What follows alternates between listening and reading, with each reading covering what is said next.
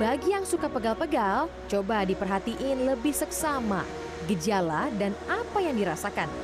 Karena sebagian masyarakat terkadang menganggap biasa pegal-pegal yang dirasakan. Saya nggak habis beraktivitas berat, tapi kok kaki saya tiba-tiba mendadak pegal kayak gini ya. Mungkin di luar sana banyak ya masyarakat yang seperti saya yang belum mengetahui perbedaan antara asam urat dan juga pegal-pegal biasa.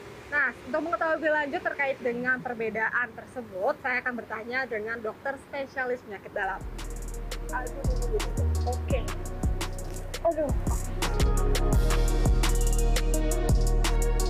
Menurut dokter spesialis penyakit dalam, Gunawan, salah satu perbedaan gejala asam urat atau gout dan pegal biasa yaitu dari lokasi nyeri dan frekuensi. Nyeri akibat asam urat kerap terjadi pada sendi penyaga tubuh, yakni di lutut, pergelangan kaki, atau di ibu jari kaki. Sedangkan pegal biasa lebih bersifat kaku, namun tidak disertai dengan gejala bengkak ataupun kemerahan yang meradang. Kemudian, nyeri akibat asam urat terjadi secara episodik.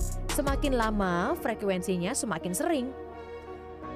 Penyakit asam urat adalah salah satu jenis radang sendi yang terjadi akibat adanya penumpukan kristal asam urat. Penumpukan tersebut disebabkan kadar asam urat dalam darah yang terlalu tinggi.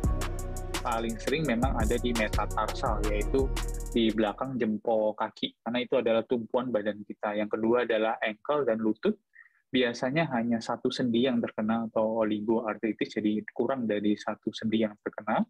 Kemudian jarang sekali mengenai tangan ataupun uh, siku ataupun bahu, karena biasanya pencetusnya akibat trauma berulang pada gout ini.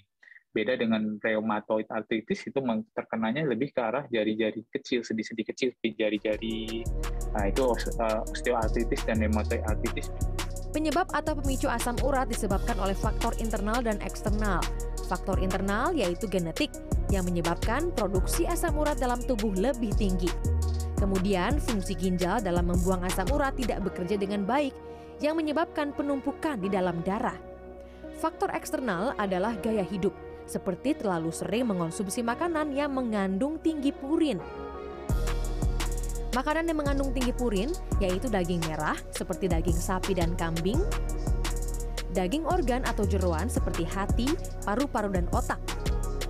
Makanan laut seperti ikan tuna, udang, kerang dan kepiting.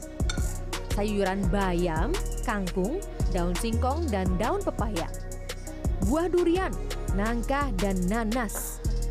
Makanan dan minuman yang mengandung tinggi gula seperti es buah dan soda manis, juga minuman beralkohol sebaiknya dihindari. Sebagai langkah pencegahan dan menurunkan risiko komplikasi akibat asam urat, Dokter Gunawan menyarankan agar menjalankan diet hidup sehat, yaitu dengan mengurangi konsumsi makanan tinggi purin. Juga olahraga secara teratur, selain itu penting pula untuk rutin periksa kesehatan seperti dengan cek kadar asam urat ke dokter. Syifa Hanifah, Lastonga Pebro, Jakarta.